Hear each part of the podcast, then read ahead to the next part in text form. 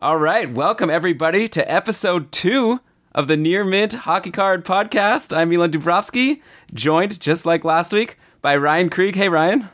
Hey, every week. Uh, so happy to get back into this. I've been thinking about it since last episode, and uh, got a really interesting episode today. We're going to get into some playoff news, some just like everything that's going on in the NHL, and then we're going to talk about some uh, rookie mistakes for hockey card investing yeah, I'm pretty excited. Like we made a big Trello board of all the different topics we want to cover, and that's the one we decided on today. Uh, yeah, mistakes that people generally make when they're collecting hockey cards, and I'll be very interested to hear what you have to say, Ryan, because I'm still pretty new. I started a spreadsheet of all of the cards I've bought since I've started collecting, and I have one column that's like the month because I didn't want to just keep track of like the specific day, and every single one is still September 2020. So I'm excited to start buying my first October 2020 cards. But I also, uh, by the way, had my first sale, my first sale of a new card that I bought. So I, last week I talked about the Gretzky card, which did end up selling. Uh, Gretzky rookie. I don't own it anymore. It's, it's out of my hands. So we'll see if that was a mistake. It was a PSA rated four, and I sold for twelve hundred to help fund this new set of buying. And then just recently. Oh yeah, so let's get into the podcast. So the plan for the podcast is, and I think every week we're going to sort of talk about random stuff, shoot the shit a little bit, and then get into our main topic, which again this week is going to be mistakes that people make. But uh, yeah, the Stanley Cup Finals are over. I decided to unload my Jamie Benn Young Guns that I had bought just a couple weeks earlier. Uh, I got it for around 16 for I bought it in a batch, so I sort of like averaged it all out. And I, I, I think I, i am going to say I spent around 16, 17, sold it for 27 on eBay. So I'm happy hey. with that profit. yeah, and eBay has a cool deal on right now where they're not taking a cut of our profits. So go September. Really? Yeah, yeah. So, I mean, this is kind of a nice tip. You have until the end of September to list up to 200 things without eBay taking a slice. I didn't realize because I did get a slice taken. I guess that was the PayPal that I got yeah, sent. Probably. After. So normally, when I sell something on eBay, I'm going to both get charged by eBay and by PayPal, even though they're owned by the same company. We're gonna have to figure that one out. I, like, because I haven't gotten my payments because they're holding them because I'm a new seller. Uh, uh, so I haven't like been able to see the whole math yet. Um, that'll be in the list of mistakes, right? Make sure you have an understanding of how much of the uh, selling price you're actually going to get before deciding if it's worth it to sell for a certain amount. Yeah, so I think it's about 90%. So you have to kind of think about, you know, if you buy a card for 10 bucks, it has to go up like enough that when you sell it again, you're not losing money based on that 90% that you actually get. Right, yeah. The Jamie Benn was more just I bought it kind of thinking basically this was like the middle case, right? I was thinking like best case is he continues the run he was on before the finals, where he was like leading the Stars and scoring. And what if he like kept it up and then ended up winning the Conn Smythe? You know, right. then all of a sudden I was gonna maybe sell it for like fifty. Who knows what it could yeah. have been worth? And you know, he ended up sort of flaming out in the finals a little bit, kind of disappeared. But I'm happy that you know the raise from the playoffs still made up for it. I was happy to unload it because I think Benn, his value now is probably the highest it'll ever be. I think I know we talked last week about maybe he gets into the Hall of Fame one day, like maybe, but I think more yeah. likely he's just going to end up disappointing Poolies next year, and people will just dislike him more and more. And the you know the Stars probably won't match the run that they went on this year, so then he'll just yeah. disappoint Stars fans, and uh, that'll be the end of Jamie Benn being an exciting hockey card to own. Yeah, it's it's really interesting though. Like I I also went out and got a Benn and I got a Hedman, and uh, I didn't sell either of them, but I was watching their values go up, and I think you could still profit off the Benn, but the Hedman went up pretty good. Like I even got it, I think, as you were saying, at beginning of September for about 30 bucks. And now oh, nice. you said yesterday one sold for what, 55? Yeah, I was tracking it. It was really fun, actually. As soon as the finals ended, I went on eBay and just started watching a bunch of Young Guns auctions for mm-hmm. the players that were involved in that final game. And yeah, Hedman definitely is selling for a lot. Uh, Hedman's the kind of guy, though, that like he might still go up in value, right? He could theoretically yeah. win the Conn Smythe again next year or win the Norris. Like he's one of the best defensemen in the league right now, and he's almost I, wouldn't say for sure, but I feel like he's on track to be a Hall of Famer also. And obviously, winning this Conn Smythe has helped. So, yeah, I'm not as worried about holding on to Hedman No. for the long, long term. Like, he's a, a real star defenseman in the league. And Benn, like, was a star, but he's sort of fading away, like, not so gracefully, I guess. Yeah, and same is true with Brayden Point, who we talked about last podcast, who I also had a card up that I kind of I kind of overvalued the cards, hoping that, you know, if these guys won the Conn Smythe, maybe they would go crazy. Um, but I have no problem holding on to a Hedman or a Point, or if you had a Kucherov, because those guys are on the best team in hockey, and I don't see that changing in the next few years. Uh, not worried about holding on to those cards at all. Yeah, for sure. In fact, it's actually interesting. Uh, just for general hockey talk, uh, I was we were talking on the uh, Keeping Carlson Discord, which is this other, other podcast that I do about fantasy hockey, about how apparently Joe Pavelski was supposed to like he had the choice between going to Tampa or mm-hmm. going to Dallas, and I feel like Tampa really lucked out because like Pavelski had a great playoffs for sure, but like you know he signed a long term contract, and what you're saying about Tampa being able to potentially be a contender for still like a few years to come, I think a big part of that is not being locked into big contracts of players who are like 34 plus. So like clearly they didn't need Pavelski this year because they won the cup without him, and now they have all this cap space to potentially go after someone next year.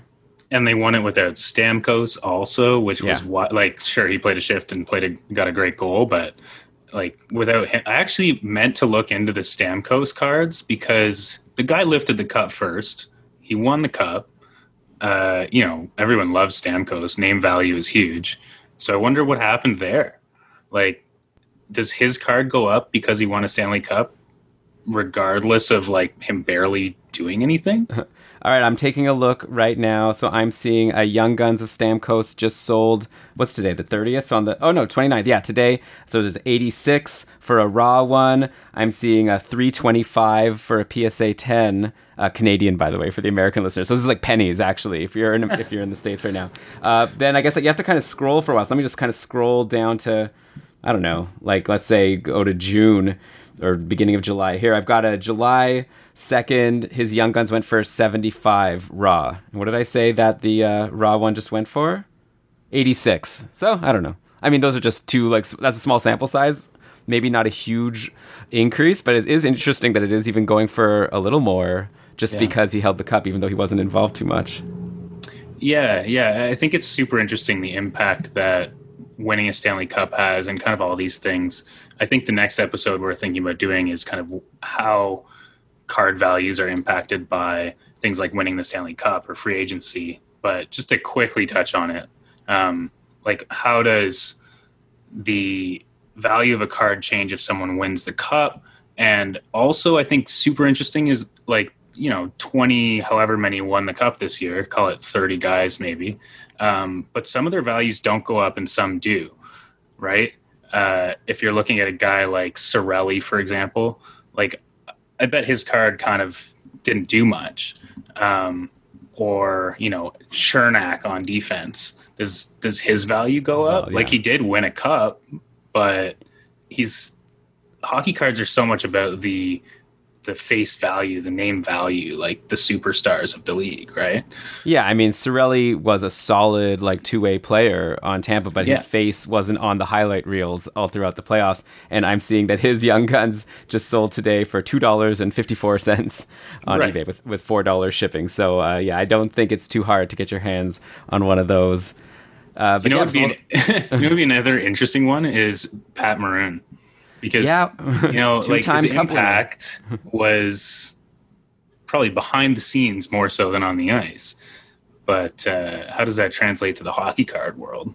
Uh, not much. It's not looking like. Actually, I'm not even seeing many maroon cards sold. I guess it's an older card at, at this point. 2011, 2012 is his Young Gun year. I see there was a one for six dollars. That that was September 20th, and nothing else is coming up right now for Mm-hmm. Really? sold auctions in the uh, at least on eBay. Maybe I'll go to all listings. Yeah, I don't know. Maybe it's a maybe it's a rare card in a way.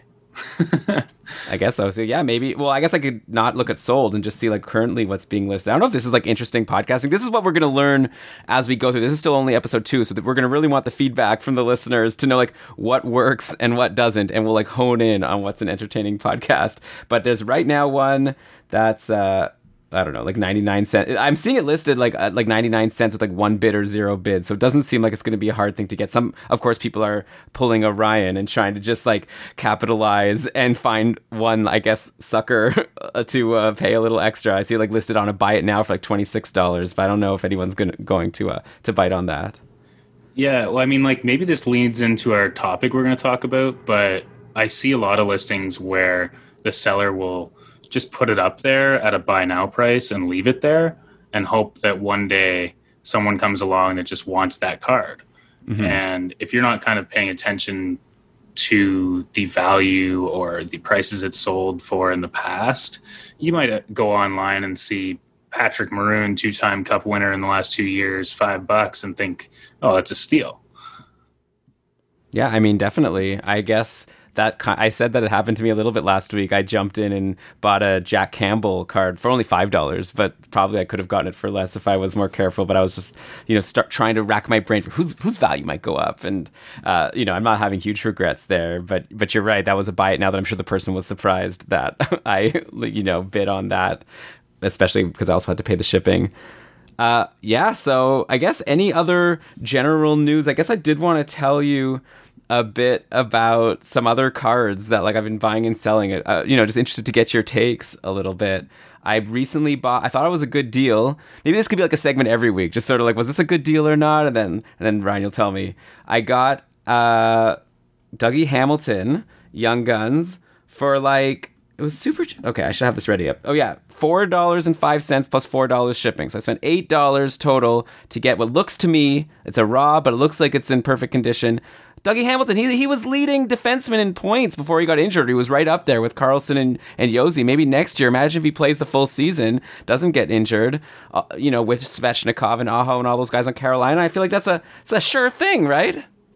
Yeah, so my answer would be to go look up Roman Josi, go look up Erik Karlsson, like look up these guys that you're comparing him to and then also you have to think like what's the fame of these guys right like Dougie Hamilton plays in Carolina. Um, no one really talks about him. Like I know we do, like the super fans talk about Dougie Hamilton a little more because he maybe helps us in fantasy, or you know, we hope that he's on our our te- our favorite team. But you know, he's arguably better than Erik Karlsson. Sorry, lately, uh, but his value is probably still less in the hockey card world, right? Oh yeah, but that's because Erik Karlsson has like a crazy personality. Well, and he has also had a storied career. Like, let's not sure. like, yeah. I mean, like Dougie Hamilton. The thing with Hamilton, I guess, is to me he seems like maybe a guy that isn't there yet, but I think he was on his way before he got injured this year, and so I'm hoping yeah. just next year he could continue what he was doing. I'm seeing like Roman Josi Young Guns are selling for like around 21, 22, like raw. So by the way, when we say raw, we mean ungraded. We're going to do an episode about grading at some point. We should probably also mention the name of our podcast is the Near Mint Hockey Card Podcast, which is a reference to grading. Uh, near Mint is what? Like what? What score is that? Yeah, so near mint, it depends what grading company you're going with. So there's PSA and Beckett or BGS are the two main ones. Um, but if you're talking Beckett, and we will because that's kind of the design I've used for the podcast overlay here, uh, a near mint card is 7.5 out of 10.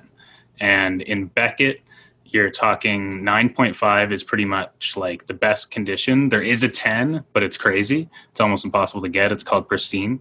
Uh, but when you're thinking about a PSA 10, which is 10 out of 10 for PSA grading, that's equivalent to a BGS 9.5.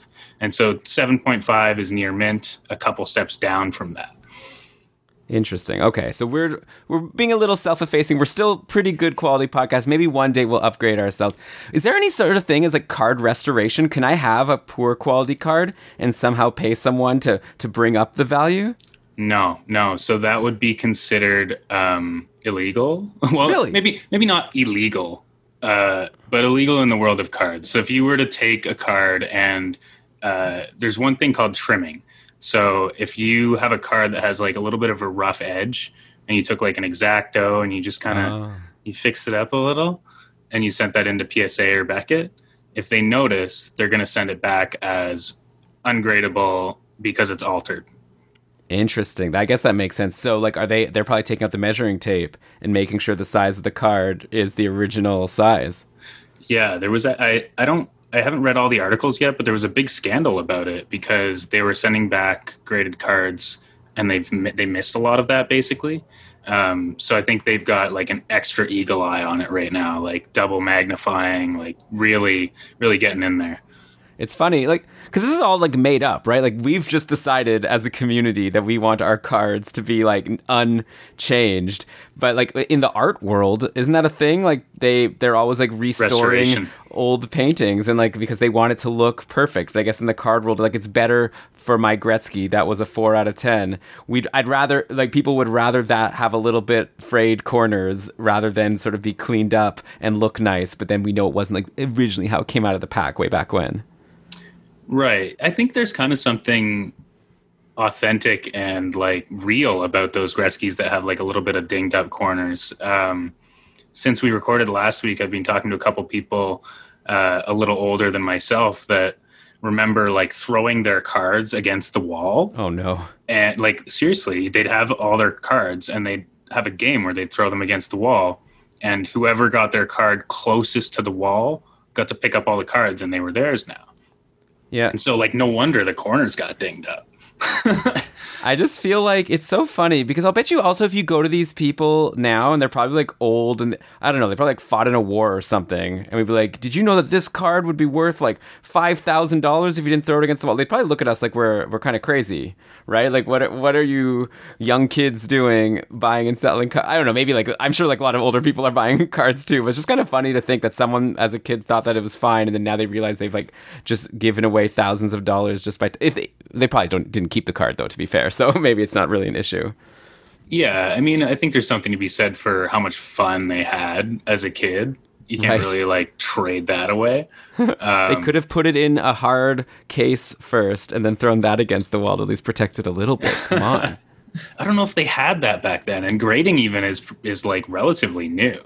or they you know what they could have had fun by taking a piece of paper writing the name of the card on the paper and then ball that up and throw that. Leave the cards clean in a pile. I, okay if i ever have kids ryan i'm going to teach them to play in a, in a safe way with their cards. Yeah, card safety is important. you know, uh, when I was growing up, I remember thinking my awesome card collection. I talked about last week that most of it isn't even worth that much. All my '90s superstar rookies. I thought like the goal of this was to one day I'd have this like amazing inheritance for kids that I'll have one day, and they'll just be like so excited when I give that. You know, it'll be like in Pulp Fiction when they open the briefcase and it's like gold like shining on the face, and they'll just be like, "Whoa!" But uh, uh, if I Yeah. if, that were to happen now, they'd be like, "Oh, I could sell, I could buy a 10, 10 Pavel Bure upper deck rookies in a lot for like five dollars." So I'm not so interested. Yeah, I mean, there was definitely a certain amount of marketing when we were growing up uh, by companies like TY with the Beanie Babies. And I'm sure that happened in the card industry too, right? Where they're like hyping up the fact that maybe one day you'll get rich off of these if you just keep them. Um, Yeah, so I guess everyone had that in mind, and that's why it's not so valuable. And now it's only us serious people buying these young guns, like the uh, Dougie Hamilton that I brought up here. I'll throw one more name at you. I don't know if this is much like me asking you if I got a good deal. It's also like me kind of sharing like what guys I think like would be a good time to buy. That's like why I bought it. So maybe people are curious what I've been buying. And another name that jumps out to me that I was able to get for less than five dollars also before shipping. Kevin Fiala. I got his Young Guns from 2015-16 for 475. It was part of like it was one of these things where I'd already bought one card from this seller and then I bought a bunch of others, so I was able to save a lot on shipping. I bought ended up like 12 cards from that seller. But it was a pretty fun set of, of cards. Fiala, Josh Anderson, Shea Theodore. Uh, the next couple you'll scoff at me, Sanheim and Kunin. Kunin, I'm just, you know, because uh, maybe he could be the top line setter. Not, th- those were each 99 cents. Uh, DeAngelo, Adam Fox, Ehlers, Kulak and Sam Steel. So you know, not the craziest set, but I spent I think thirty something on that whole lot. And uh, but I yeah. wanted to yeah I wanted to specifically ask about Fiala just because I feel like he's also like Hamilton. He ha- showed us a glimpse of a superstar last year. For him, it was at the end of the season instead of Hamilton at the beginning of the season. But if he could just continue what he was doing at the end of last year, all through next year might not help that he's playing with Luke Kunin to do this, but if you know maybe Nashville gets another, or sorry, Minnesota gets another center. I'm thinking Nashville because that's the, what he looks like on the card. But yeah, if right. Nashville, if Minnesota gets a center for Fiala to play with, who knows? Like I just feel like that's another guy that could go up a lot potentially if he has a big season. Yeah, I think Fiala again is like, is he going to become like star power? Like, are gonna are people going to recognize his face? Uh, and I, you could sort of see the beginning of that last year, where like people were like, "Who is this guy?" Um, but actually, something that you reminded me of there that I think does have some value with cards is the jersey they're wearing in their rookie picture, like on their Young Guns card, mm-hmm. is not irrelevant. So, oh. or at least that's what I've kind of noticed. I need to kind of dig further on this, but I think that players that have like stuck with their team since they were a rookie have more value because they're kind of like still on that team and I, I also wonder if like you were an Oiler when you were a rookie, for example, like Taylor Hall, if that kind of boosts your value because you've got that Oilers jersey on. Interesting. So, what would you say? What are the places? Where, should, is it just all the Canadian teams? Like, which jerseys are the like big market jerseys that their hockey cards are worth more? Um, I think Original Six is like an easy answer. Mm-hmm. Canada definitely has a boost. Um, and then there's probably a couple interesting markets, but yeah, it's it's mostly it's based on fan base mostly, right? So if you look at like dollars spent on jerseys or in arenas, you know, New York Rangers, Toronto Maple Leafs, Toronto Maple Leafs players have an insane markup. It's it's not even fair. Um, yeah, they also have some high end guys, but well, yeah, I've noticed. I've been looking. I had mentioned this last week. I'm looking into buying some Petterssons. I feel like he's mm-hmm. even at his value now. I still think that his cards are a good deal, and like he's uh, being sold for like three. Well, his cards. I mean, obviously, uh, like three hundred dollars less than like an Auston Matthews, yeah. and I feel like they're probably I don't know, like Matthews is maybe better in fantasy because he takes more shots. Like that's what the first thing that comes to mind. But like in terms of like superstar in the league, like Pettersson's the one who led his team farther in the playoffs this year. Uh, right. So yeah, Pettersson's got the hype right now, but he's still never going to surpass Matthews unless like something crazy happens to Matthews. Um, or maybe if like Pettersson wins the cup next year, carries his team all the way, maybe that'll do something. That's what I'm hoping for. After I'm, sh- I'm sure that could I'm sure that could change things a little bit. Um, Though, of course, if imagine, imagine if a Leafs player, imagine if the Leaf, just imagining the Leafs winning the cup is like so oh hard to imagine. but like, you could just imagine people will lose their minds for whoever are the star players on the team, like the points and Kucherovs of the Leafs when they make it to the finals. Like Matthews and Marner are just going to sell for. It'll be like unpriced. They'll just go right into a museum, every single rookie card. yeah, yeah. Well, I think the same is true for McDavid, even though his price is pretty high right now. If that guy goes on and wins two cups, it, I can't even imagine what'll happen. Um, Can I ask you, uh, speaking of McDavid, I've been seeing I know we're going to do a whole episode about grading, but just like sprinkle some things in here. There's a huge difference, right, between like a 9 out of 10 and a 10 out of 10. Like Massive. a PSA 9 McDavid, I've been seeing for like, you know, less than 1500 and then a PSA 10, we're talking like 3 4 grand potentially. Yeah. Yeah, so PSA definitely is a huge difference between 9 and 10. What's I think more interesting to me is a BGS 9.5 and a PSA 10, which the industry consider equal, even though those numbers don't seem equal. Mm-hmm. Um, there's a pretty decent difference, like five six hundred dollars between those. Um, like saying PSA ten is worth more than BGS. Yeah.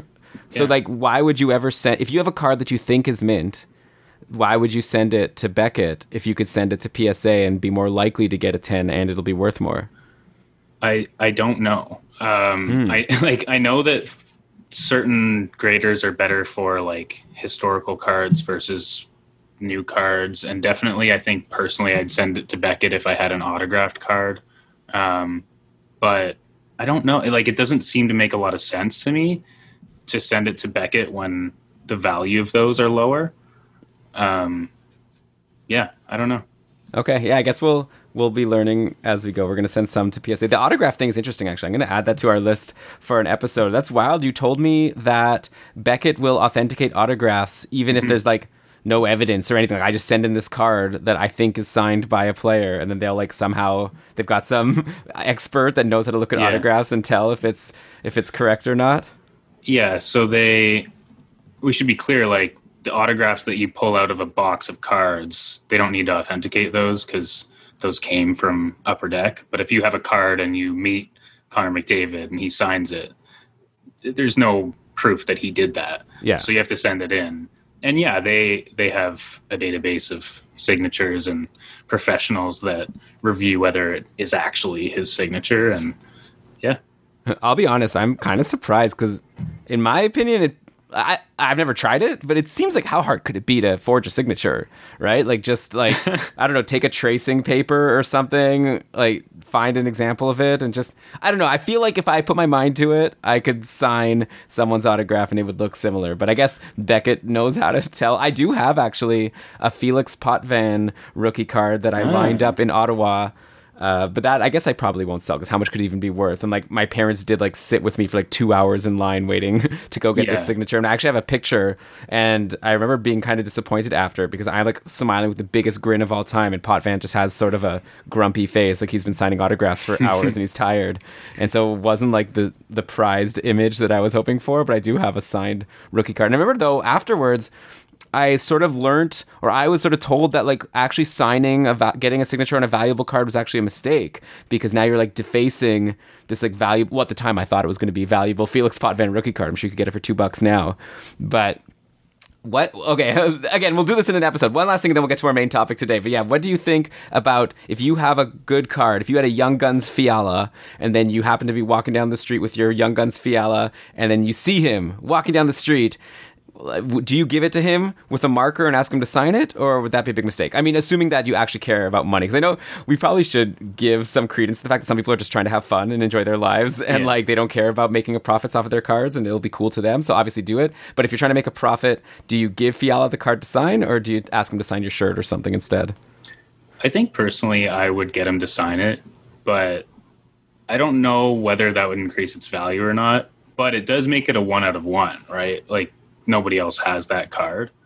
Um, There's a lot of things that go into signature quality, um, like how well they do their signature. Because if they do it fast, maybe it's it's weird, or like maybe they write on top of the Young Guns text, and all of a sudden, like you can't read the card. Like it's yeah it's a bit of a tricky one but i do think personally that i would much prefer to like run into someone and like as someone in chat is saying have a marker on you uh, and like all your cards in your pocket um, like it would be so much more fun to get an autograph kind of by chance than waiting in a line for them Well, yeah. I don't know. I'd feel so awkward. I did once see Danny Briere walking Oh. around in downtown Ottawa, and I like did the thing where like I got my friend to sort of pose for a picture, and Briere was in the background, and really I was focusing on Briere, except I made it look as if I was just taking a picture of my friend. Because like I don't know, I'm too shy to like I can't imagine myself just going up to him when he's like spe- he was with a lady, and I was like. Well, maybe that would make him look good, but like I don't know, like you know, hey, can you, sign, can you sign my card? Like I don't know, it feels so lame. Also, there was the like ten percent chance that it wasn't Danny Briere and just someone who looked like oh him. my god that would have been also awkward. I'm pretty sure it was. That's hilarious. Um, okay, you said one more thing, but I have one fun segment to try out before we get to our main topic. So here's some guys, here's some values, and you have to guess which guy is which value. So I have for you today three players. They're all young guns, uh, just regular, ungraded young guns. Um, one of them is going to be worth twenty dollars. One of them is going to be worth thirty-five, and one is worth fifty-five. Uh, and these are all Canadian prices for anyone listening. I'm feeling confident about this because I've You been feeling like, confident? well, I've been on eBay a lot looking at card value. So maybe maybe I'm now setting myself up. But uh, so what was it? Twenty? What were the prices again? 20, 35, and 55. Okay, I'm ready. Okay? All right. So the three players are Mark Stone, Alexander Barkov, and Johnny Gaudreau. Okay. Barkov, Gaudreau, and Stone, and the prices are 20, 35 and 55. Okay. I'm going to say Mark Stone is the 20.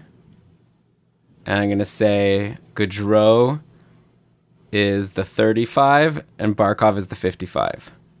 All right. Elon's been doing his homework. Nailed it. Yeah. So you're right. Um, yeah. I, I've just kind of been thinking our value is always what we expect. Um, and in some cases, I feel like they are. Like when we look at, you know, if you look at Matthews versus someone on any other team, uh, you're like, oh yeah, it's Matthews.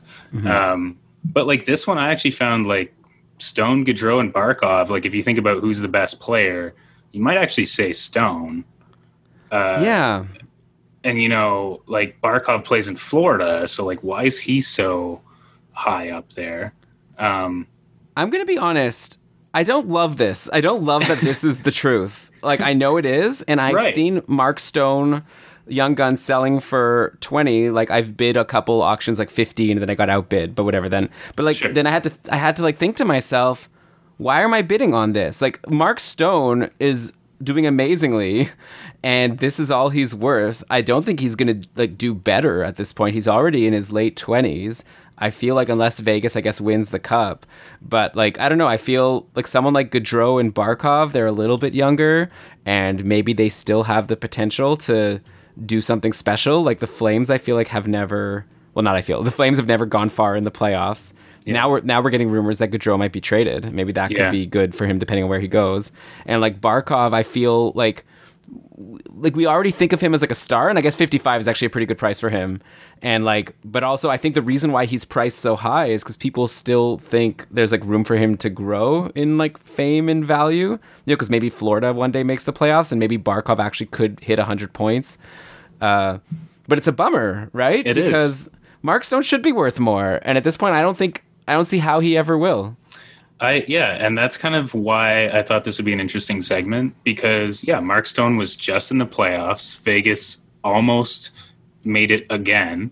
Uh, he was probably their best player, so it's wild, and I think yeah. it's it's interesting to highlight. And I think there's definitely an element of the way that players play the game, and Barkov is a flashy guy. He right. makes the highlight reels constantly, and he's regarded as like one of the best players by like the general public. I'll call it. Whereas Mark Stone might not be brought up until you're into like the super hockey nerds talking. Yeah, he's great for takeaways, but those yeah, don't right. show up in the highlights. Uh, even in fantasy, uh, only the really yeah. nerdy leagues on Fantrax count takeaways. Uh, but you know what? That could actually be a good transition into our main topic for this episode, which are mistakes, because yeah. maybe that is an example of a mistake you might make is tr- thinking to yourself, oh, Mark Stone's awesome. $20 is cheap. I'm going to go buy like 20 Mark Stone Young Guns because I think he's going to go up.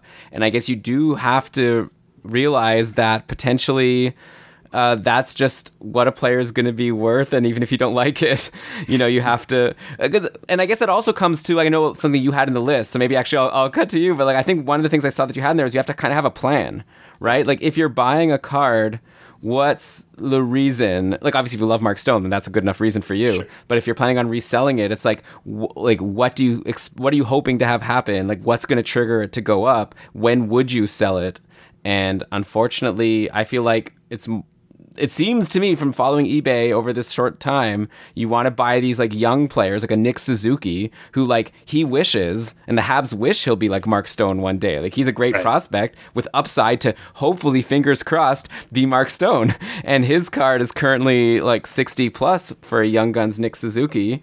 So it's it's like uh, you buy him. So if you're gonna buy Suzuki, I feel like you gotta think of like when are you going to sell this card because he's already yeah. worth so much and soon um, i could see him being the mark stone down at $20 a really good player but just not uh, getting much love anymore just because he's older and like maybe yeah. you start just thinking that okay i guess this guy's hit his peak yeah, so I think buying with a purpose is a big thing, and the mistake would be buying without a purpose. Um, before I kind of get into that, I do want to touch on something you said. If you're buying cards for your personal collection, that's kind of outside of the realm of this because you're collecting Like maybe you're collecting Sharks players or you want to have all the young guns.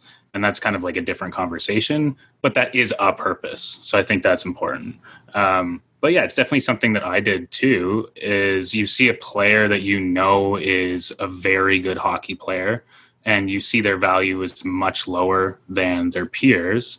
Um, one that I looked at was Logan Couture, who you know probably the best player on his team. People used to talk about him as like Crosby like, um, and his cards are not very expensive, but I didn't really think about like when would I sell a Logan Couture or why do I expect the value of the Couture to go up? And the answer to that, if I'm thinking about it in retrospect, is like he'd kind of have to win a cup.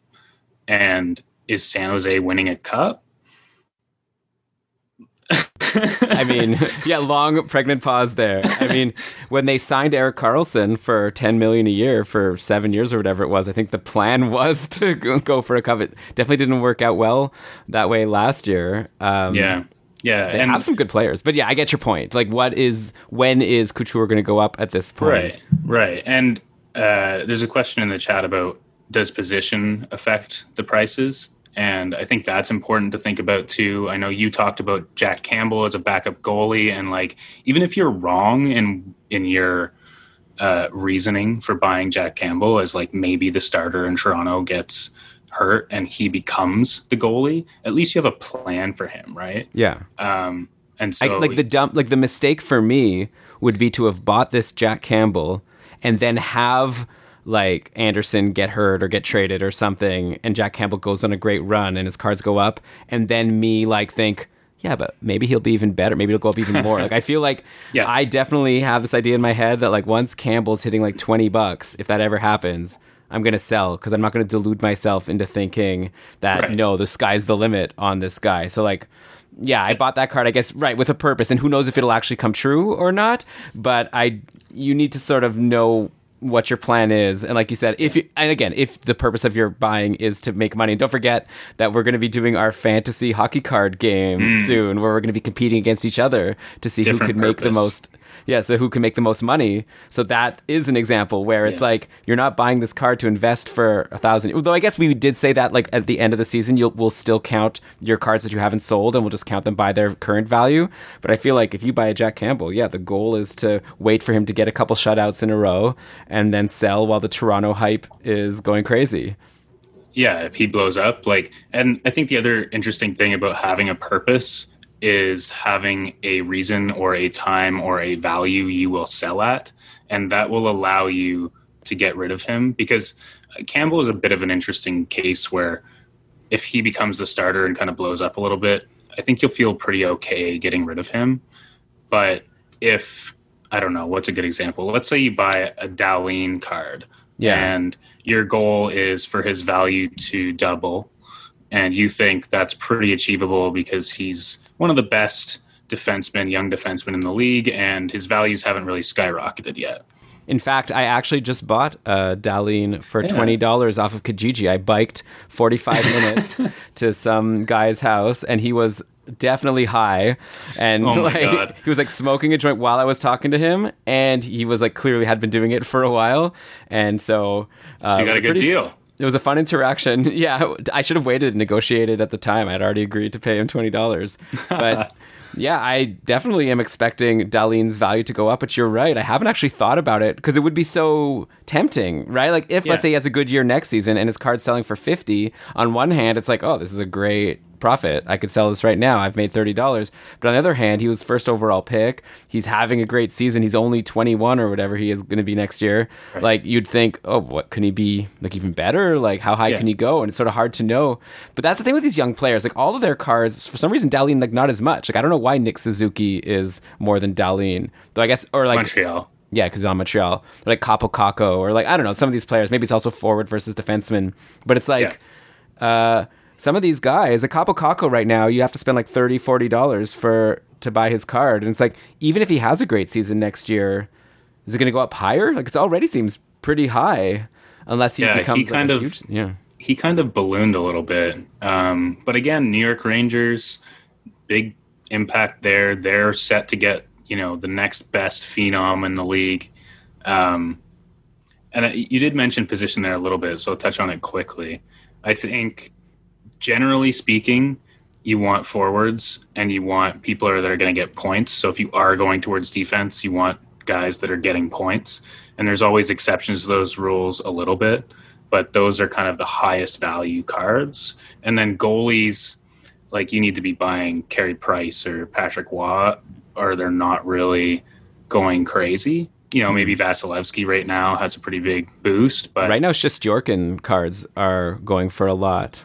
Really? And I guess that's again the Rangers. He had a great finish to the season. I, I was thinking I wanted to buy one, but it was like going for 40 $50. Interesting. Let me yeah, check so right now. I actually have a couple uh, Samsonov cards, but I don't know. My theory with goalies is kind of jump ship on them when you can because they're so unpredictable. And yeah, that's that's basically the end of my thought. They're so unpredictable unless it's Carey Price level, or maybe Carter Hart would be one that I would hang on to. Yeah, I'm looking on eBay right now. I'm seeing a Shesterkin auction. 14 hours left. It's already at $41 and Whoa. climbing. People are into this guy. Uh, I mean, he had a great career in the KHL. He was amazing in the AHL. He came to the Rangers, was amazing there. Uh, I'm looking at the sold values now, and I'm seeing like yeah, around 40. So I guess like what he's at now, it's like this card is going to sell for more than he's been selling for lately. So people are even getting more excited for him at the moment, or maybe it's just one crazy person that went too high. Though I guess the way eBay works is like you, even if you bid super high, someone else has to bid you up to actually make you spend that much. Yeah. Uh, so two crazy people, but uh, yeah, I guess with goalies, I don't know. I guess I'll have to wait and see. It's interesting that you say that because like all I know is from my experience in this month watching the playoffs, like Khudobin seemed to go up and Vasilevskiy seems to be selling very well right now. So we'll have to see next yeah. year how the hot goalies do. Yeah, I mean, as I listen to you say that, maybe there's more because goalies vary so much. There might be kind of an investment opportunity there because you can kind of get in on their dip and they kind of waver more. Yeah. Um, so that's kind of an interesting take. I, yeah. So and I guess just to close the talk on these like prospect cards and this general tip you gave of like yeah. buying with a purpose, uh, I still don't really know if I know the answer yet because it's it's weird with these prospects where their cards are worth more than like established superstars. Uh, like you know, is worth more than Mark Stone and Johnny Gaudreau right now, as we've discussed, and it's obviously because people are excited about what Kakko can do. So it's like if you get one, if you open a pack and pull a Kakko right now, do you sell now while he's high? Or do you wait because obviously he was drafted second overall and we're expecting big things from him? But uh, like in the back of my mind, I think like, well, like Johnny Gaudreau did big things and he's been doing big things and he's only selling for 35. So like how yeah. big are these things that Kakko will need to do to be worth a lot of money, you know, come like six years from now when he's no longer the new hot thing that people are excited about. So to me, my current takeaway, and I, obviously, if we do this podcast for six years, we'll probably learn a lot of lessons and change. But my current sense is you probably don't want to be buying these expensive prospects, and you, if anything, you want to be selling unless it's like a superstar, right? Unless it's like a yeah. Cale Makar or Quinn Hughes. That's kind of different because I feel like these guys are going to have like amazing careers, and they. But you know, aside from like the crazy ones like that, someone like a Hughes or Kakko, I'd wait. I almost feel like it'll just go down first before it goes up because they're not going to be superstars next year. Yeah, those two are going to be really interesting to watch. I think you might still be kind of at a point where you could buy um, because they haven't yet had a season where they break out. But obviously, on those two, you'd probably want to have gotten in already by this point. Um, yeah, I was actually looking yeah. at the last three or four years of drafts, and there's quite a few guys that haven't made the league yet that I think could be interesting. Um, like if you look at Dach, even Kirby Dach from last year, if you were to get his card before he broke into the league, it was probably pennies. But now he's like the new hotness, as you say. So it's like skyrocketed. And people yeah. are definitely buying the value of the future. Um, but I also think there's just like, and this is why I think hockey cards is a little bit different than fantasy hockey or just like even just valuing players in general for hockey like is this guy better than that guy um, the like media attention and attention on these new players is so much higher than on the guys that are like expected to get 60 70 points every year Right. So yeah, Kirby Dach is another like great example. So like you said, he would have been a great investment at the start of the season because I guess he he was third overall, so maybe not like Yeah. as much hype as the first two. Uh, but like now you could uh, buy his card for around 30 40 dollars, or I should say maybe sell sell for that much. And uh, I don't know. I just feel like. I, I'm interested to know, like, is maybe the this like the fact that we're expecting him to break out next year is that already priced in? You know, it's it's like th- that's why he's uh, cost 32 right now because people think he's going to do well. So now next year, if he does get 65 points, is it going to go up even more, or was that taken into account with the fact that that's his current price? Yeah, I mean he's a little bit different because Kakko and um, Jack Hughes haven't done it yet, and he kind of has. He had a great playoffs, um, but actually the Dach talk leads me into another uh, mistake that I made personally, and I think it could still pan out. So I'll lead with that, but. When I first got into this, I wasn't paying too close attention to the grading companies and uh, you know i was looking at grade 9 grade 10 10 out of 10 um, kind of as all equal. And i ended up getting a kirby dach 9.0 but i got it from a company called mint which is kind of ironic with the name of the podcast.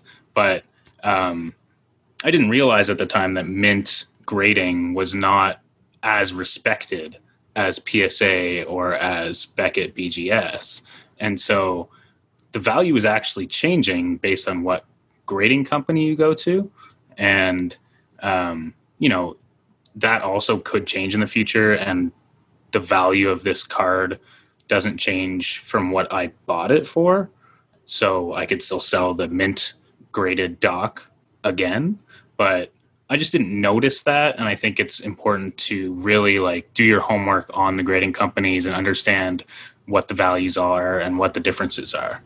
Yeah, well, I think it also is just nice that if you buy a card from a grading company that's reputable, then probably you'll find other examples already on eBay of that exact same card with that exact same grade being sold.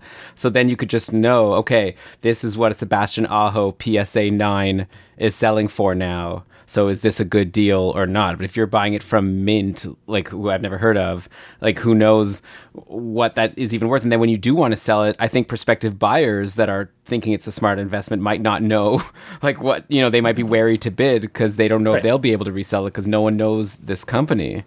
Yeah, it'll be harder to sell for sure. Yeah. Also, just nine. It just seems like nine is such a disrespected number. Like I'm just seeing like PSA nines. Like I'm seeing a like a Patrik Laine PSA nine sold a couple or September eighth for less than forty dollars, like thirty eight ninety nine. And I think like a Laine PSA ten, we'd be talking about like well, yeah, but look at one hundred fifty. Like it's such a huge difference. It's almost like a nine. No, no one wants a nine. So, Yeah, I don't know. Don't even buy so for, I mean, for the brand new cards, let's call them, like you know, ones that have been made in the past few years, the odds of them being in 9.5 or 10 condition are quite a bit higher.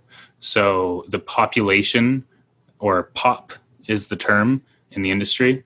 Um, is going to be really high of of cards graded that level. Whereas if you're looking at cards that are 10 or 20 or 30 years old, the number of cards that Oh, are yeah. tens or nines, like how many nine Gretzky's can you find? It's it's not really a thing. So Yeah, definitely. When I that whole rant that I said was talking about like new cards. Yeah, not yeah. like yeah. Obviously, a Gretzky rookie that's a nine is going to get some respect. I think. Uh, yeah. By the way, uh, the guy who's named Jack, but in the chat, Jack 0812, but actually I think he said his name was Matt. Yeah, Yeah. he's asking about here's another maybe potential I don't know if this is a mistake because you would just learn, but like you search for if you're trying to tell like what's the value of a player's card, uh, definitely look at sold prices Yeah. and not current auctions because he's saying why is Heiskanen only like five dollars on eBay, and I'm pretty sure unless he's like looking at the wrong card, like if he's looking at a Young Guns canvas or an O-Pee-Chee or something, whatever, assuming we're talking about the main Young Guns upper deck card, probably there's like three, four days, or he said, yeah, three, four days left in the auction. So maybe sometimes that's like a seller tip, which I think we want to do an episode about that too, like do, how to like yeah. sell. And it's like, you know, they're trying to probably get people excited. It definitely works for me, right? You see a $5 haze, and you're like, oh, I'll, I'll get that. So then you bid, then you're definitely going to get outbid. And Yeah. then all of a sudden eBay is going to start messaging you being like, "Hey, there's only a day left. I saw you bid on this card. You sure you don't want to get it now?" And, and you know, and so I think there's a reason why they're pricing it low. Obviously, the seller's taking a small risk that what if no one notices, and then all of a sudden you do have to sell it for five dollars. And actually, I did get a little nervous when I posted my Benn. Young Guns, I posted for like eight bucks or something because eBay actually just made a recommendation. They were like, "This Yeah. is what we recommend you sell this card for," to and you'll sell it in the end for like thirty something. And they were wrong. They lied to me. It was sold for whatever I said it was, twenty seven. But uh, yeah, it was eight dollars, and then like three, I listed it for seven days, and like four days went by without a bid. Or there, then at one point, I was thinking maybe I should just like cancel it because no one's bid yet, and you could still cancel if no one's bid. And then all of a sudden, a bid came in, and I was almost like disappointed because now I can't cancel it. And then it stayed at like eight dollars for a couple more days, and I got really nervous that I was just gonna have to sell my Benn Young Guns for eight dollars. In that case, I would have rather held it, but then it did. It did have the exciting finish, Yeah. and like I said, it, it did pop up enough. Uh, but yeah, Yeah, so as last, a buyer, yeah, the they're, they're trying to an manipulate you. big. Yeah, Yeah, well, that's actually what happened with my Gretzky card. It was pretty wild. It uh, was at around a thousand, and then just in the last minute, it went up like two hundred dollars. like Right. just like pop, pop, pop. it was. It, was. Yeah, I was watching that actually because you told me you were like, "Oh, it hasn't really gone up." I was like, "Well, let's just watch the last two minutes." Um, It also comes back to bite you too. I remember uh, I was looking at a Pettersson PSA 10 and I finally like convinced myself to take the plunge. I, the Mm. price looked good. I actually like got my wife with me and we were both I was like I'm going to do it. I'm just going to spend like I think it was like $200 whatever Yeah. I bid on it. And then I was like I think it's going to be worth a lot. Like just trust me like next year the Canucks go to the playoffs, this card's going to be worth a lot. And I bid like 200 and then we were like counting down. It was fun. There was like a minute left. I had the phone out and then it got to like 10 seconds and we're like counting and then all of a sudden just like outbid outbid outbid and then it ended up selling for like 250 or something like Yeah. so much more. And I was like I never was going to if I knew it was going to go for that much I wouldn't have wasted my time. But it was it was actually kind of fun, but it was also kind of sad when I was like I I thought I had it and then 10 seconds later it's gone. Yeah, I think all of that stuff is such a good learning experience, especially early. Um, and that's kind of why we wanted to do this mistakes episode so early is you learn from all these things and adjust. Um, and definitely paying super close attention on eBay is something that you kind of have to learn and you do have to pay close attention. It comes back a little bit to doing things with purpose so that you can be paying attention and understanding like how much you want to spend on something so that you won't get carried away in that kind of auction frenzy. Um, but then, you know, there's a lot of stuff to pay attention to on eBay. You have to pay attention to seller ratings. Like, is this seller like brand new and are they trying to scam people or do they have good ratings? Um, like, ideally, you want to be like zooming in on the photos and making sure that like there's no visible uh, scratches or corner dings or whatever. Well, we should probably Um, dig into that actually. Can you expand like when you zoom into that image? Yeah. Like what what do you look for? All I know really to look for is obviously like a scratch, like a noticeable like blemish on the face of the card. I feel like most people would be able to catch that. Uh, and then I I personally then I go look at each corner and I try to tell if it's sharp. Yep. Aside from that, I know you mentioned this thing to me about centering, and then Yeah. you even sent me an example of like a card that wasn't nicely centered, and then I mm-hmm. think I responded being like, "Oh, I see," but I'll be honest, I didn't really, I couldn't really tell. I was just trying to sound cool. Yeah, so there's four, and you'll see them on any graded card by BGS. It's part of the reason I actually like BGS is they break it break down their grading instead of just saying ten. They give you a rating for all four things, and the four things are centering, surface, corners, and edges. And so those are the four things that I try to look at. I'm no expert at grading yet, but when I'm zooming in, it's not just the corners. You have to go all the way around every edge and see if there's nicks, um, both front and back, because sometimes things are on the back of the card that you can't see from the front. Um, I find the surfaces one is really difficult because most of the cards are being shown in plastic, Right. and the plastic can be scratched up, and it's tough to tell. Um, and the centering one, depending on the year of the card, can also be extremely hard. Um, some years they'll have like the young guns in like kind of a box for better lack of a better way of saying it and then you can see like is the box on the left like the same distance from the edge of the card as, as on the right but some years the young guns is kind of on an off-centered design and then it's it's a lot harder uh, to see the centering so that's definitely a skill that i think you have to build up if you want to get serious about it But Ryan, I gotta admit, like, I just don't get it. Like, how is this possible? Like, Upper Deck is a company. They have one job to like Yeah. print these cards, and like, if they print a card that's not printed right, like if I'm buying a 1920 pack and I pull a Makar Young Guns, and then like I send it to PSA and they tell me it's a nine out of ten centering. I'm like, F you, Upper Deck. Like, why? I paid full price for this pack of cards. Just print. Like, I feel like Upper Deck should just let me sh- send it in for a replace. Like, if I buy a pair of Bose headphones and then like my headphones don't work, they're gonna give me a refund. So like, it doesn't Yeah. make sense to me. How is that even? I can understand for an old card when they used to use I don't know inkjet printers or whatever they were doing to like print out these cards. I, I, by the way, I, I'm aware that it probably wasn't that, but like, you know what I mean? Like, how is it possible that with this big operation, they're printing cards that aren't centered? I don't get it. Yeah, it's. I mean, I do get it because I come from a graphic design background, and centering see. centering borders is a nightmare. Um, and if you've ever seen the way that they print cards, they're printed in these big sheets and then cut, and so you have to cut it properly and center it properly. And you know, there's as much as like young guns are rare, there's still a hell of a lot of them made. Yeah. Um, so I get it, and and centering is definitely the weirdest one because the other ones are all about like, you know, It's like the, how well, the, yeah, yeah, did yeah. the card get damaged? yeah. d- how well did you take care of your card? Right. That I feel like is what you should be judged on. I don't like the idea that I'm going to send in a card and then get a low grade when it's not even my fault. Yeah. Uh, Upper Deck is lucky; they don't really have much competition, at least in terms of the uh, like another company that people respect, so they can get away with it. I feel like if I was starting a new hockey card company, my number one marketing technique would be like, if your card isn't centered, I'll give you a new one. Yeah, and then and then upper deck would be like, yeah, but we have all the NHL rights, so we've got the logos and the, like, Yeah, then I'll go to the NHL and be like, "Hey, Gary Bettman, do you want to be associated with this company that's ripping off its customers by sending defected cards and not like not accepting returns?"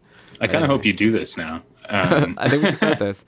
Yeah, Uh, okay, so uh, one thing I don't know if we fully covered it, so just to make sure we crossed it off the list, uh, another type of mistake which is similar to like buying without purpose, I guess, was this concept of like buying cards that people are really excited about right now. Yeah. And I feel like clearly, like you said, a bunch of players, not all of them, but like a bunch of players who are in the spotlight right now. I think we talked last week about Anton Khudobin. His cards are probably selling for more than they ever have Yeah. potential probably more than they ever will i would guess uh, because what are the chances he again gets to be a even a starting goalie let alone a starting Yeah. goalie that leads his team to the finals so it's Um, like is there any reason aside from being a stars fan uh, to buy an Anton Khudobin Young Guns card right now. Like right now, I'm seeing Right just a- now? it's selling on eBay. Let me find the latest sold Khudobin Young Guns. Seventy-two. Oh, this is a gloss. We'll have to do a whole card about this. There's like Young Guns, but like with a gloss on it, and that's worth more. Okay, forget that. Okay, so seven dollars actually. So maybe it's not. Maybe people are smart enough. Oh no, here's one for eighteen. So yeah, Yeah. some people are spending big on a Khudobin. When I'm sure going into the playoffs, that was like a two dollar card. Yeah, I mean, if we talk about him specifically, I think he does have going for him that he has a great personality. Like, there's so many great clips of him saying hilarious things. Yeah. Um, and, you know, he's got Dobby on his helmet. And so, like, there's a likability factor. But yeah, like, he's a pretty old goalie. This is the first time he's been a starter, even. Um, and he played amazing. I don't want to Oh, take yeah. anything away from him. But hockey card wise, yeah, like I don't think that you should really get in on him. Um, but also, like, there's hype about younger players too, and um, one that I got in on that I would say is maybe half mistake, but half I don't care is Carter Hart. Um, so I got him kind of partway into the playoffs, and the hype was definitely real. It had started, so I'll be curious to see if maybe I should have bought him after the playoffs. But I was also thinking, uh, like going back to my last point, there was purpose. If they won the cup, they would be worth way more right now. Right. That's the same as Um, what I said about the Benn card that I bought. I'm Right. not selling right away. Uh, But I also I think Carter Hart is different because I almost think of like Netflix and how like it started going up and maybe a lot of people felt like well I might as well not buy it now because it's already started going up and then it like continued to skyrocket like Carter Hart could yeah, have an amazing. He's still so young, and he's a starting goalie. And now it's we were actually just talking about this on Keeping Karlsson this past Sunday, the fantasy hockey podcast, about how like it seems like fewer and fewer teams are going with like one sure starter, and then the backup. You know, they'll get a backup. Hopefully, someone that could like play some games so that the starter doesn't you know get overplayed and and not rested but you know what i mean like it's not the case where a lot of teams are now just doing 50-50 or 60-40 trying to go with what like dallas had with khudobin and bishop but so like a guy like carter hart or a vasilevskiy they're becoming more rare hellebuyck on winnipeg so it almost makes me think their cards will be worth more because that Yeah. it's going to be harder to win a Vezina. I'd imagine, like when they decide who's going to win the Vezina, games played has got to be one of the considerations. And if a goalie only played forty games, I don't think they'd have a chance against a Carter Hart Yeah. who maybe played a little bit worse but played sixty games. Yeah, I think you're right, and, and that's why I say it was like kind of a mistake um, because if I was going to do it again, uh, I mean, I didn't have the choice because I got into this kind of mid playoffs a little bit. But if I was going to do it again, I'd say before the playoffs, buy that Hart card, um, assuming that you know his value could go up, and I wouldn't have be, would have been able to get it cheaper. So it was more about the timing for Carter Hart because I'm in no way upset that I have a Carter Hart card. Uh, I think it's going to be a great play long term because he's amazing. Um, So what's your plan? Like, do you have a price that you're going to sell it for? I, ha- I yeah, so I actually have not listed that, but Carter Hart for me is kind of in the same category as McDavid, uh, where I do plan to keep them for a long time, and kind of with like that option out if like he wins the Conn Smythe and wins the Stanley Cup, like maybe you should consider unloading at that point. But Mm-hmm. um, yeah, I'm super high on Carter Hart, so I'm more in the longer term game with him. Right, but you're saying maybe you bought the hype a little bit, could have Yeah. gotten him for cheaper. And if I were to buy Pettersson right now, you were saying last week that maybe he's still riding a bit of a hype wave that could go down in a little bit. Hard to say. I'm curious, actually. Has he gone down in the last week? No, not really. No. Okay. I feel like people love him. yeah. Well, great. sure. Uh, okay, so let's get through the rest of our mistakes we had. I guess one that I came up with, which I think uh, Matt wrote here in the chat right at the start, uh, buying packs. Yeah. And that's again, I guess, I don't know if this is going to be controversial because again, it kind of comes down to what your goal is. Like, obviously, there's this like fun rush of like opening a pack and pulling cards and seeing what you're going to get. But it, oh, you've got to, are you going to open a pack on the show for us? I could. Uh, that would be a lot of fun. Okay, Yeah. let's do that in a minute. Let's end the show with that. Yeah. So stay tuned. What card, what pack is that? Uh, it's 1920 Series 1. So who who are you hoping for to get in there? Um, 1920 would Is that like be, Makar Yeah. Hughes? Yeah. Svechnikov, I think. So who's to or no? Svechnikov would be the year before, I would guess. But uh, Oh, yeah, you're right. But uh, series one versus series two, I guess you need to know. Which I guess is another mistake you want to avoid is make sure you know when you buy a. If you are so first, I was saying maybe don't buy a pack, Yeah. which we could get into. But if you are going to buy a pack, make sure you know like what cards are potentially in there. And that so was on is- my list. Yeah. Yeah. Okay. But okay, first about just buying or not buying. Uh, yeah, it just seems like if I'm trying to get like a Young Guns card on an Upper Deck pack is only like one in four, you're gonna get a Young Guns, and then there's a whole bunch of no-name players that show Yeah. up there. I guess every single rookie that played that year pretty much shows up in the set. So seems like maybe unless you're going for like a McDavid or a card that's just worth so much at this point that it's not feasible to buy it off of eBay. Uh, it seems very unlikely that you're going to pull a valuable card from a pack versus just spending the money. Yeah. I think the McDavid search, let's call it, might be worth it if you really did the math, but still probably not because those packs have gone up in value. Um, and yeah, you said it that you're looking for a single card out of 50 young guns. Every pack has a one in four chance.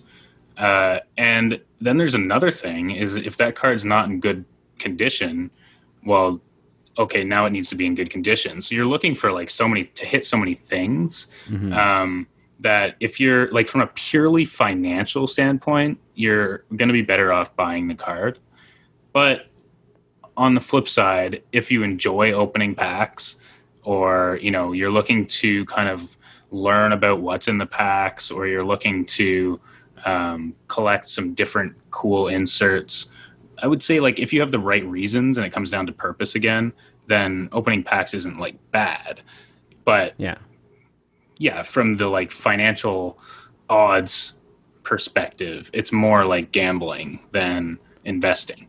Yeah, which obviously gambling is very popular, and I am, Sure. I'll admit, very excited to watch you open this pack now and see who you get. So obviously, there's something really good about that.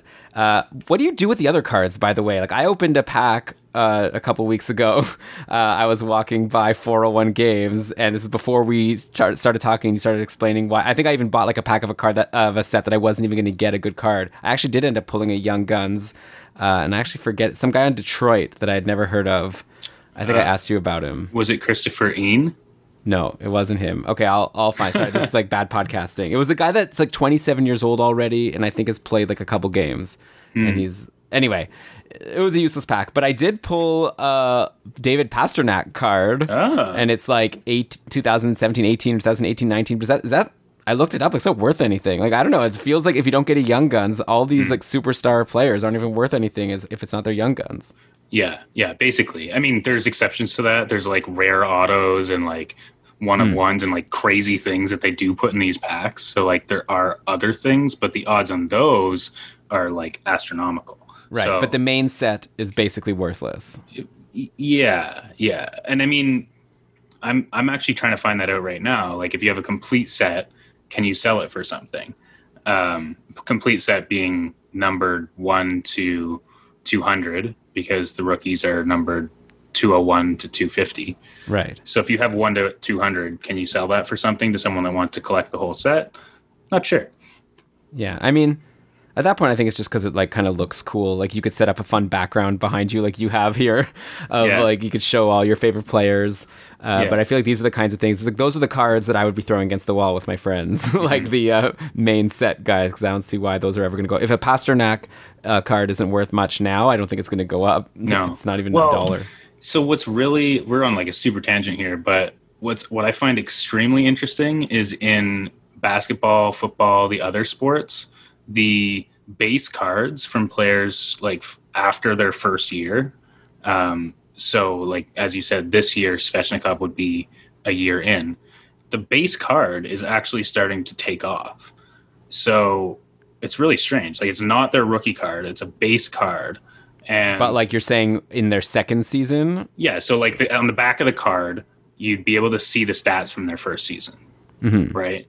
Um, and those are taking off in other sports, and I think it's in part because the prices of rookies has gotten so expensive that you know not everyone can afford to buy a rookie of their favorite player, and so that's like the next coolest thing. I Um, see. But yeah, so I don't know, maybe it'll change, but right now, yeah, they're not worth anything. Interesting. Okay, so that's buying packs. That's also what we're saying. What was that second thing? If you do buy a pack, then oh yeah, make sure that you're you Yeah. know what cards are potentially going to be available. Yeah, so if you look up the name of the box, so this one would be Series 1 2019 20 Upper Deck. Uh, there's things called checklists on the internet. You can get them on Cardboard Connection, or uh, I think Beckett has some, and it'll list all the possible run- young guns in that year. And then you can get an idea of like, is it like, even though the the value is probably not going to be worth it generally, but is this box better than another box? And the example I give is 2015 16. In Series 1, you have like McDavid, I think Rantanen, uh, like it's it's Panarin? loaded. Panarin, it's loaded. Um, and then Series Remember, uh, remember Panarin won the Calder. Over I know because McDavid got injured. yeah, Uh, and then yeah, you go to Series Two, same year, and it's basically Jack Eichel or bust. Like that's Hmm. Yeah. it. Um, and so like obviously one of those boxes is going to be much better. Yeah, it makes a lot of sense. Yeah, make sure you know. Okay, so uh, do you have any other mistakes you want to get to, or are we ready to open this pack? Um, I liked your point about shipping and costs when selling. I know we co- we covered it a little bit, but maybe you want to just talk about that a little bit. Well, yeah, I guess just like make sure you have the full story. So obviously, when you're buying a card, the shipping is part of the cost. Unfortunately, like I said, you can. Try, I don't know if this is like smart or not because you might end up buying cards that you didn't want. But one, like a lot of sellers on eBay will say like five dollars shipping and then free to add any like up to five more cards without extra shipping cost. So you can maybe tr- try to bid. You know, if you're deciding between if you have two Pettersson Young Guns that you're looking at, maybe you'll bid on the one that also has a seller that's selling another card that you're planning on bidding on because potentially you could save on shipping. So something to think about there. But yeah, and then when you're selling, like we've said, there's charges, and apparently I didn't even realize there's like both an eBay charge and a PayPal charge. I assumed that these these couple cards I sold recently, I just thought that that PayPal charge was the full charge always. I didn't even realize I was getting a deal. So. Yeah, make sure that you just think of the whole transaction. Plus, also, if you sell a card, you have to ship it, so you have to pay for the stamp and the whatever. So obviously, you include that. You like have your own shipping cost on the card, and you have Yeah. to figure out how much it costs. I just went today and bought five bubble mailers and Mm. seven stamps, so I'm ready because I have a couple more cards listed that I'm waiting. To- But they're but they're from my like old collection, my old life, the ones I'm just trying to dump. I'll I'll keep you guys appraised when I'm trying to sell a cool card. Yeah, I would love to see that, and maybe that's something we should post on our Instagram. Is like, what old cards are you getting rid of? Because that'd be cool. Yeah, to see. I, I could tell you right now. I have a Wayne Gretzky Fleer.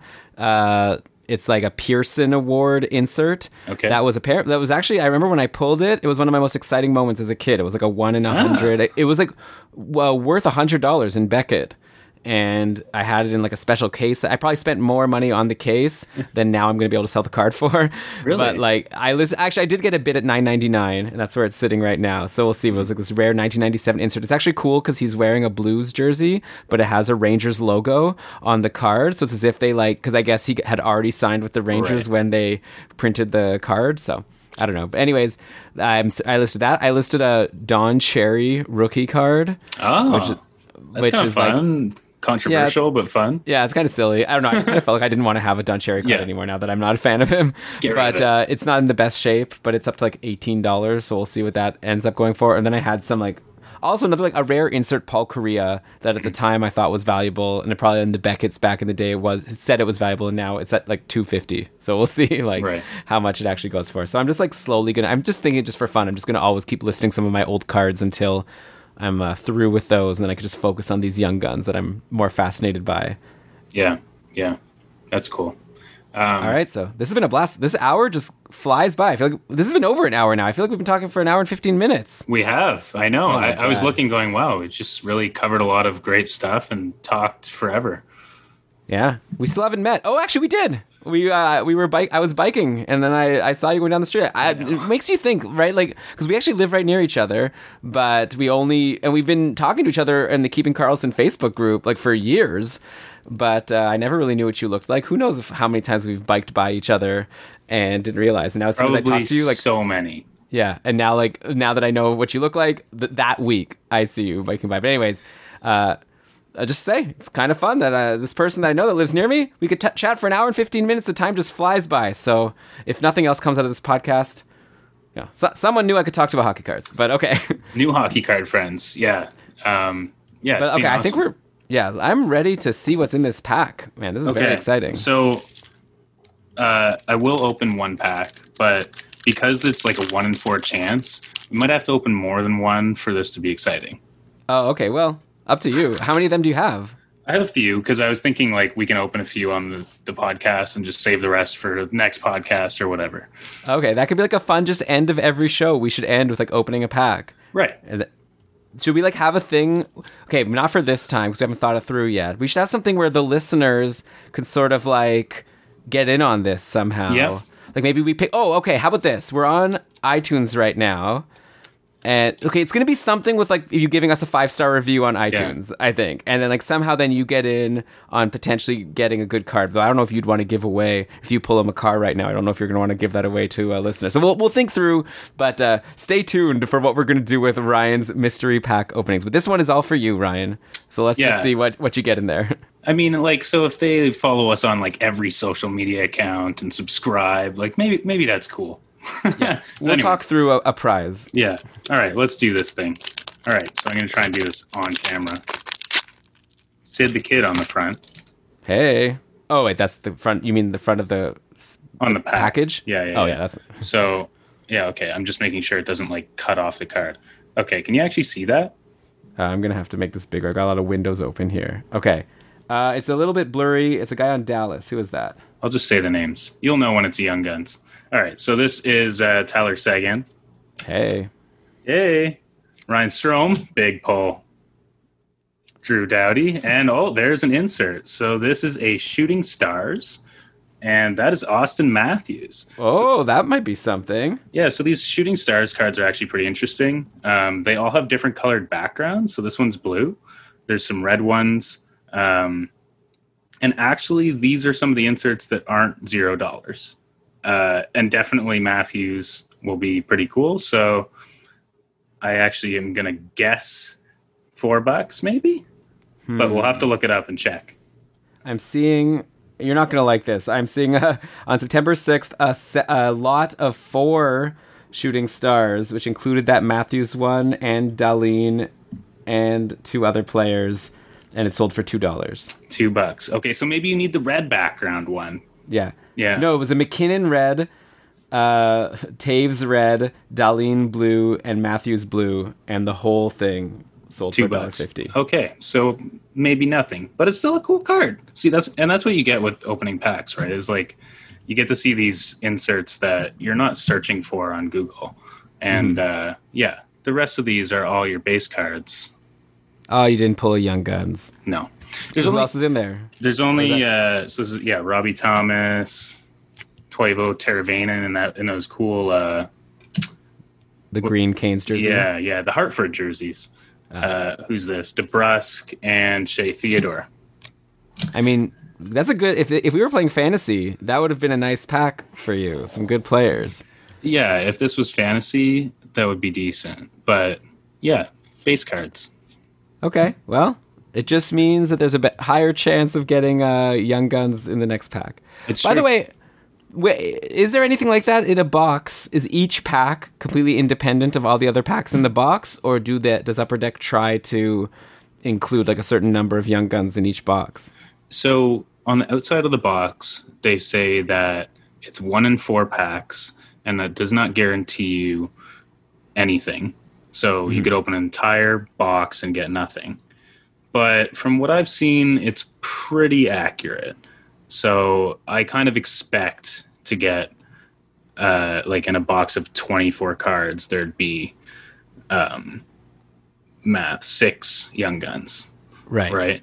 Well, I guess you would um, just think the more packs there are, the law of averages. I think it's called law of large numbers. I don't know. Like the the more you out. get, the more likely it is that it'll just go to the odds. It is kind of crazy this operation they have running. Like, how do they keep track? Because I guess do they know how many packs they're going to print? I guess at the starts they know how many of each card to print, and then they do they have some machine that's like shuffling up all of these cards. I wonder if you've if any, can you get two young guns in a pack? Is that even possible? So there's only one, at least in these ones, there's only one thing inserted into each pack. Um, so like there'll be one card in the middle of all the base cards, like the Matthews. Oh, you're was. guaranteed to get something that's not a base card. You're saying? Yeah. Oh, that's Um, fun. Well, I don't know if guaranteed, but if there is one, it'll be there.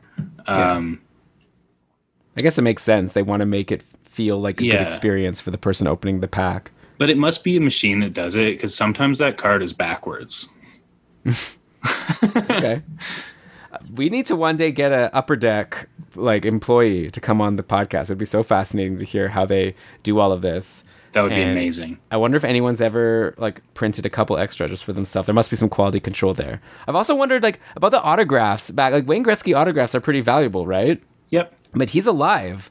Like if he was ever in a jam financially, could he just like spend a day like signing a bunch of cards and then all of a sudden increases net worth because like Well, I mean, weird. you mean like sign his own cards? Yeah. I mean, I guess technically. Um, and yeah, he's alive. So, you know, Wayne Gretzky autographed upper deck cards come out every year. Uh, so, you- like, those are some inserts. Um, so, yeah, there's probably going to be more value in guys that don't sign as many cards. right. I wonder if uh, it would be cool if Beckett was able to authenticate if it's like a Gretzky signature from the 80s versus a Gretzky signature from this year. Like maybe he's changed his handwriting or something over time. You would think That like would an autograph, because yeah, you'd think like the it would be more rare to get something he signed back in the day. But okay, maybe I'm asking for too much from these people, which I, when I'm already expressing skepticism that they could even authenticate an autograph at all. Yeah. But anyway, Ryan, this was fun. This we're was two great. We're two episodes in to the Near Mint podcast. Both times I was thinking we should probably try to keep it to around 45 minutes, and both times has been an absolute failure. So I guess we'd love to get some feedback. Let us know what you thought of the show in general, uh, some of the segments, the length. Like uh, we're right now we're babies. Like we're open for any and all feedback of what we think we can do to make this podcast more appealing to you. Uh, and to hopefully people who aren't listening, because I can't imagine there's too many of you. So anyone listening right now, you're a special person, right? You're in on the ground floor. Oh, yeah. I want to know. I want to hear from you, just so I'll be able to remember and give you kudos one day when we're big. I want to like have like the big ten like people that were with us from the very beginning. So you have to make yourself known, and you can do that in a lot of ways at this point. So tweet at us at near mint hockey. Uh, we've got an Instagram also at near mint hockey. Um, we're uh, we have an email nearminthockey at gmail.com so you should have a way to to get in touch. Also we'd love for you to subscribe to the podcast on whatever app you use. You should be able to search for it by now. If you search for near mint hockey card podcast or maybe just near mint you'll be able to find the podcast on spotify or apple wherever you listen. Uh, we've got a youtube channel near Yeah. mint Oh, we've got a website, nearminthockey.com, where you could also stream the episodes there. Uh, nearminthockey.com slash YouTube will take you to our YouTube channel where you could find all of our video episodes. And Ryan's done some cool editing to get Yeah. a an intro song and, and the whole thing. So it's it's very fancy. And then I guess the last thing we should mention, well, maybe for next week we should come up with the actual official dates for our game, Yeah. right? Our our fantasy hockey cards game, where we're gonna start a competition with all the listeners who are interested in playing, and the co- the cost for entry is like kind of up to you, but everyone gets a hundred dollar budget max of your own money, and we're gonna keep a spreadsheet. And anytime you buy a card that you decide you want it to be for the purposes of the game, you just send us the like a link or whatever, the proof of what you bought and for how much, and we're going to put it in the spreadsheet, and we're going to be keeping track all the way through until the end date of the game, and we'll see who was. And also, you could sell cards, and we've written up all the rules over at nearminthockey.com/game. And we'll link to that in the show notes. And so uh, it's going to be a lot of fun, I think, a way for us to just like compete against each other and see who can make the most money or, or raise the value of their collection, both in terms of money and cards, the most in the next year. And once we kind of figure out a sign up deadline, then we could actually start figuring out like how many people are playing. And once we know how many people are playing, we'll come up with a, you know, maybe like a twenty dollar buy in, and then the prize will be beyond just all the amazing profits you made, but an actual cool prize of maybe a fancy card, maybe a Matthews Young Guns, depending on how many people are playing. Yeah, So- yeah. Or like a cool box of cards that could have a McDavid in it or something like that. Um, right yeah i guess we'll start that'll be another fun part of the game is we'll definitely make some sort of group chat and we'll just talk about hockey cards all the time bragging about our purchases and also just chatting hockey cards uh, and then we could discuss in there also what we want the stakes to be so another fun reason to play so Yeah, yeah. I actually think like engaging with everyone listening and talking about hockey cards is going to be one of the big perks of this. And this game will be such a good catalyst of just everyone talking about hockey cards, seeing what other people are doing, like buying and selling wise. Um, and we'll like learn from each other like we'll learn from mistakes we'll be able to see like wow i really blew it i bought a shea theodore for $12 and then now it's worth two well, yeah, yeah. Or like, look at this guy. He bought like a hundred of this one dollar card, and it worked out. Um, Yeah. Although I guess that's So- not in the rules, but Okay, so by next week, Ryan, let's let's make a commitment here. We're gonna make a Google form. We're gonna Yeah. make a sign up form. Good We're idea. gonna do all that stuff, and it's gonna we're gonna come up with a sign up deadline and everything. So stay Yeah. tuned for that. But yeah, we'd love to hear from you. But until I guess next week, yeah, thanks so much for listening, and uh, we'll be back at you next week. Do we know the topic yet? We were thinking maybe of talking about events and how they Yeah. affect values.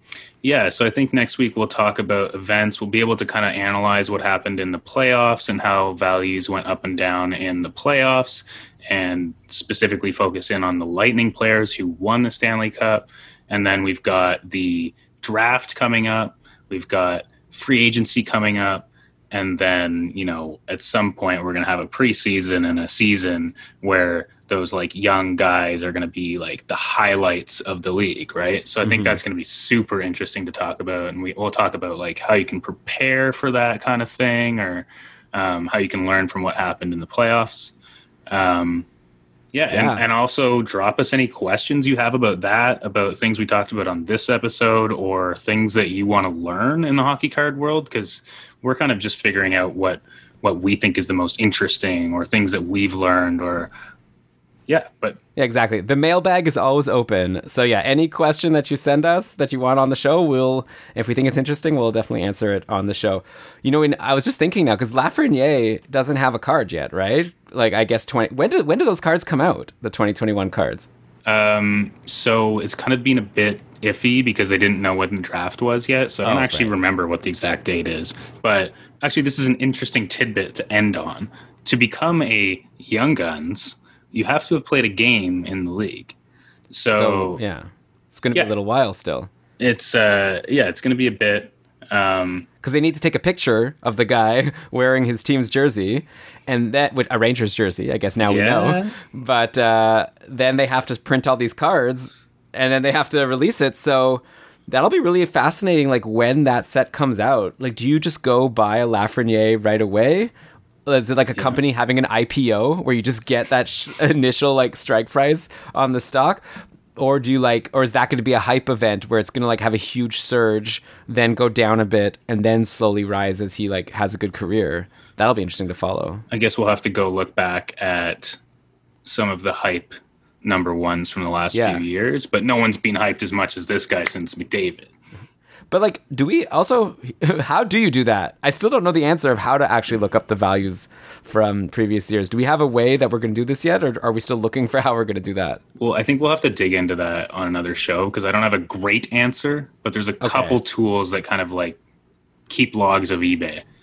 Okay, so if anyone has a tip, we'd obviously love to hear. Yeah. If you know a good way that we can search for what the value of a Panarin Young Guns card has been ever since 2016, I would be fascinated to be able to just see a graph. And if anyone wants to build that app, like with the data, I will be a $5 a month member to Right. be able to look at a player, pick any player, and then see their total historical trend of values. That'd be amazing. But okay, we're rambling again. We could just talk for another hour, Yeah. but we should probably go spend time with our loved ones. So nice chatting with you, Ryan. Thanks again, everyone. And we'll be back at you next week.